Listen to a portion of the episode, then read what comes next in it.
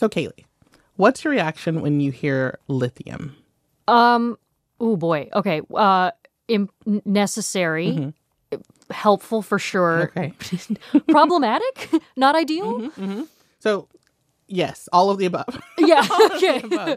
Um, it's, you know, this key to this clean energy that we're all looking for. Yeah, I, I get that. I mean, E V batteries, solar energy storage, mm-hmm. phone, laptop batteries. I, I know that it's a big part of tackling climate change, but yeah, really imperfect. Yes. And so the question this week is just how imperfect? So our listener who asked the question is Liz Cartagena from Van Nuys. She's a zero waste representative for Universal Waste Systems. Wow. She drives a hybrid and she's passionate about switching out of using fossil fuels. And she's been thinking about getting an E V, but now she's thinking... Now that we're moving towards renewable energy, how much better is it for the environment and the environmental justice perspective um, in comparison to fossil fuels, since it's still an extractive process?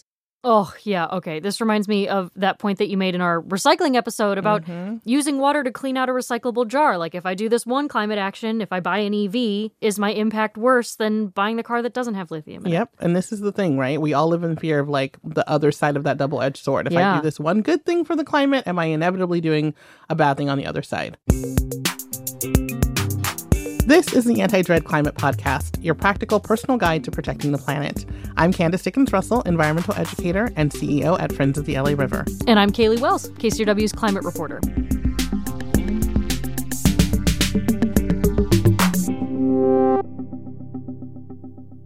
So the bad news is, yeah, extracting lithium has a negative environmental impact. And so let's start with some of those, and then we'll tell you who's trying to mitigate the damage. The impacts of extraction depend on several factors. Sophie Parker is one of the people who's studying this. She is the Director of Science for Climate and Land Use in the California chapter of the Nature Conservancy. One of the factors is the location where the extraction would occur. So you can imagine there are some places that are more environmentally sensitive, like say there's wetlands or say there's some kind of rare species there.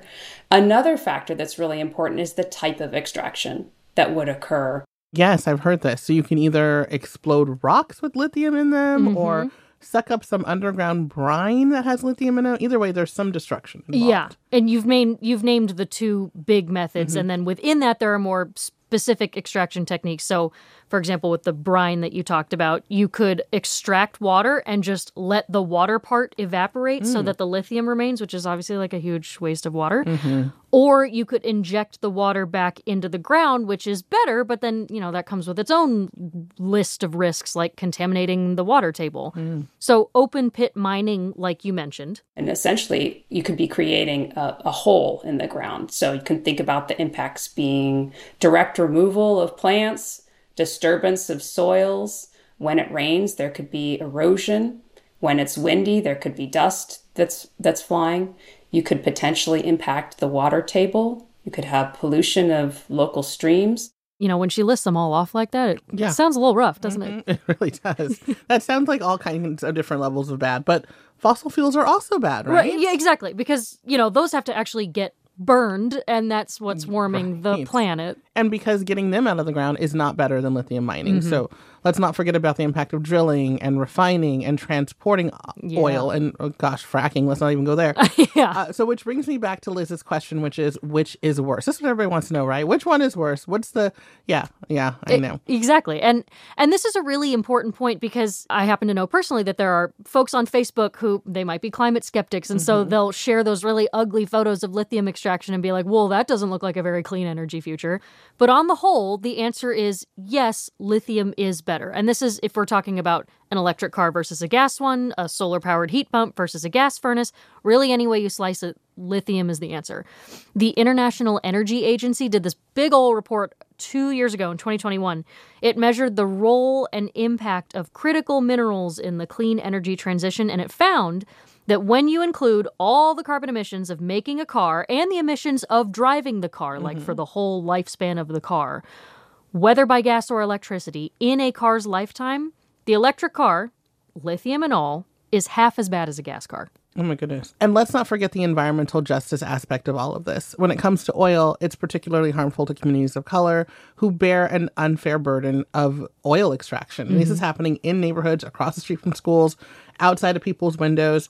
And we can't ignore the environmental justice impacts of that and how that really kind of impacts everyday people in a way that lithium isn't at this moment. Yeah, that's a really good point of making, you know, especially you and I living in Los Angeles. Mm-hmm. There are certain neighborhoods where you look out your window and you see those oil pumps, you know, dozens of feet from your right, mailbox. Right outside, and where your kids are walking by and where you're, you know, it's just part of the community. And it is an, it, that extractive economy has real consequences for communities that have not been able to keep that out of their communities, keep it out of their neighborhoods. And so it is an environmental justice factor that we're seeing with traditional oil. Yeah. Yeah. And right now with gas and coal, it is very visual mm-hmm. and obvious mm-hmm. where those things are happening. That's not really true of lithium yet, but mm-hmm. it could be. It could be. Mm-hmm. So, for example, one of the sites where we think we could have an unbelievable amount of lithium extraction is this place called the Salton Sea, which, if you're not from Southern California, is this giant body of water right on the, like, California-Mexico border, inland. Mm-hmm. It is the most impoverished county in California. It has the highest unemployment rate. And right next to the Salton Sea, there is an Indian reservation. And there is this rural scattered community of a few thousand people that live on the shoreline. And a lot of them are really worried about what could happen to their environment if extraction explodes there. Yeah, that could be a huge environmental justice issue as well. Yeah, I know. Yeah. And I mean, you can tell that there is potential for it not going well. I mean, they literally call it white gold. Right. Like there is this gold rush, essentially, to be able to get that. Exactly. Yeah. So gas extraction, we know, is bad. Lithium extraction in the U S isn't a big industry yet, but that could maybe also work out pretty badly, too. But and remember, though, we're just comparing extraction, because once you extract the lithium and you refine it, it gets put into a battery. But once you extract and refine coal and gas, then that gets burned. It gets combusted. Right, right. And that creates all of these greenhouse gases that we worry about. Mm-hmm. And if you're comparing, you know, say, coal versus solar panels and the environmental impact there, there's another group called the National Renewable Energy Lab, and they first did a study about this a decade ago mm. and calculated that the emissions of different energy sources from cradle to grave, when you look at a solar panel, it emits about twenty-five times less carbon dioxide than the equivalent amount of coal. And if you're deciding between, you know, a gas furnace and a heat pump powered by solar panels, the solar panels are still emitting about twelve times less than the gas is. Okay, so lithium, not ideal, but way better. What if Liz wants to support lithium being extracted responsibly, like voting with her dollar?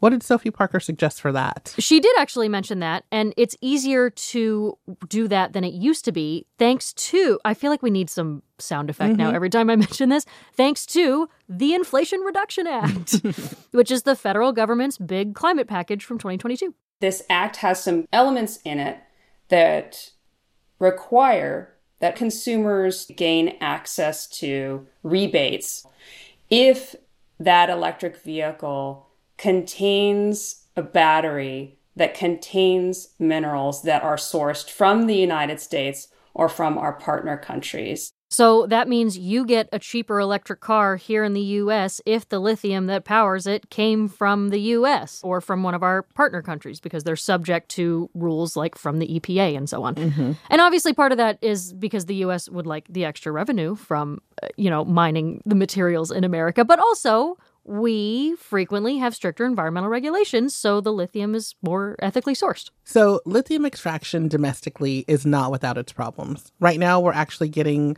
lithium from this one site, right, in Nevada, mm-hmm. and it uses that evaporation method, and that uses up a ton of water. But there are dozens of potential lithium extraction sites across the U S, including lots that won't have as high of an environmental impact. Right, and this is a point where I can bring up the Salton Sea again, because the people there are frequently already using it as a source of geothermal energy, okay. which means they are bringing up this hot water, extracting mm-hmm. the heat for mm-hmm. energy, and then pumping the water back down. And so one of the hopes there is that those companies could get into the lithium industry by piping up the hot water, extracting the lithium, and piping it back down. Interesting. And so when they're just injecting water back into the ground, if you're doing it carefully, you'll have a much lower environmental impact than what they're doing in Nevada, where they're evaporating all that water. Got it. So cleaner lithium is definitely a possibility. Exactly. Let's put that into some takeaways. So, Liz, is lithium really better than fossil fuels? Yes, but how much better really depends on how and where it's getting pulled out of the earth. Sometimes it's bad for air quality, for plants or animals or water sources, and it's always going to have some environmental impact, even when it's done as cleanly as possible. But it's likely going into products that are cleaner than the alternative, an electric car or solar-powered heating pump. Plus, the environmental damage and social justice damage of an oil extraction is not trivial either. Of course. And if you want to vote with your dollar, look to the Inflation Reduction Act, because it contains financial incentives for you to buy ethically sourced lithium-ion batteries.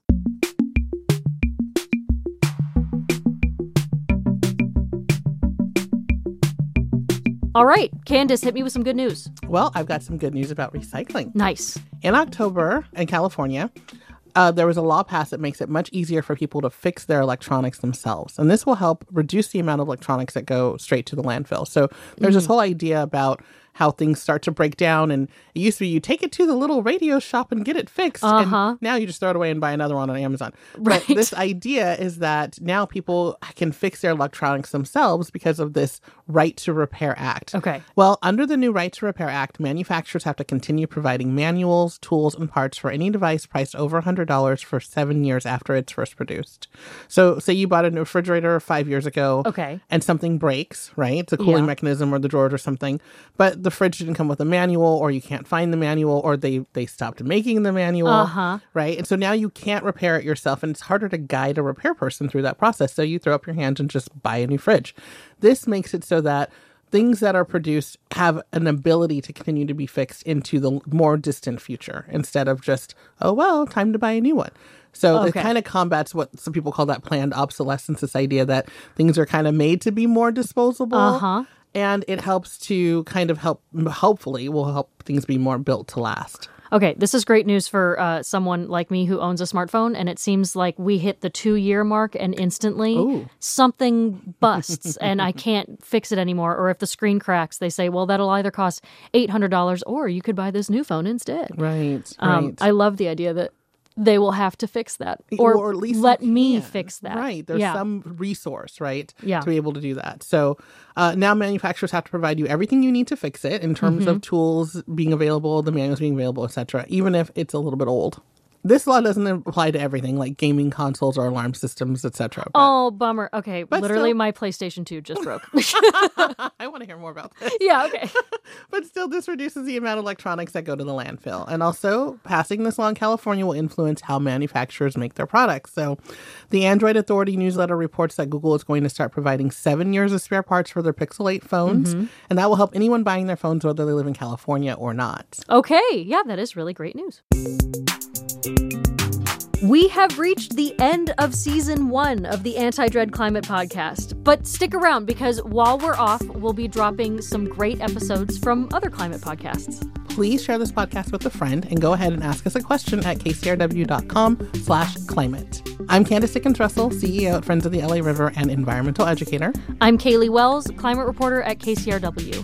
Our executive producer is Sonia Geis. Our production assistant is Celine Mendiola. Technical director is John Meek. And our music is by Carolyn Pennypacker-Riggs. The Anti-Dread Climate Podcast is a K C R W production.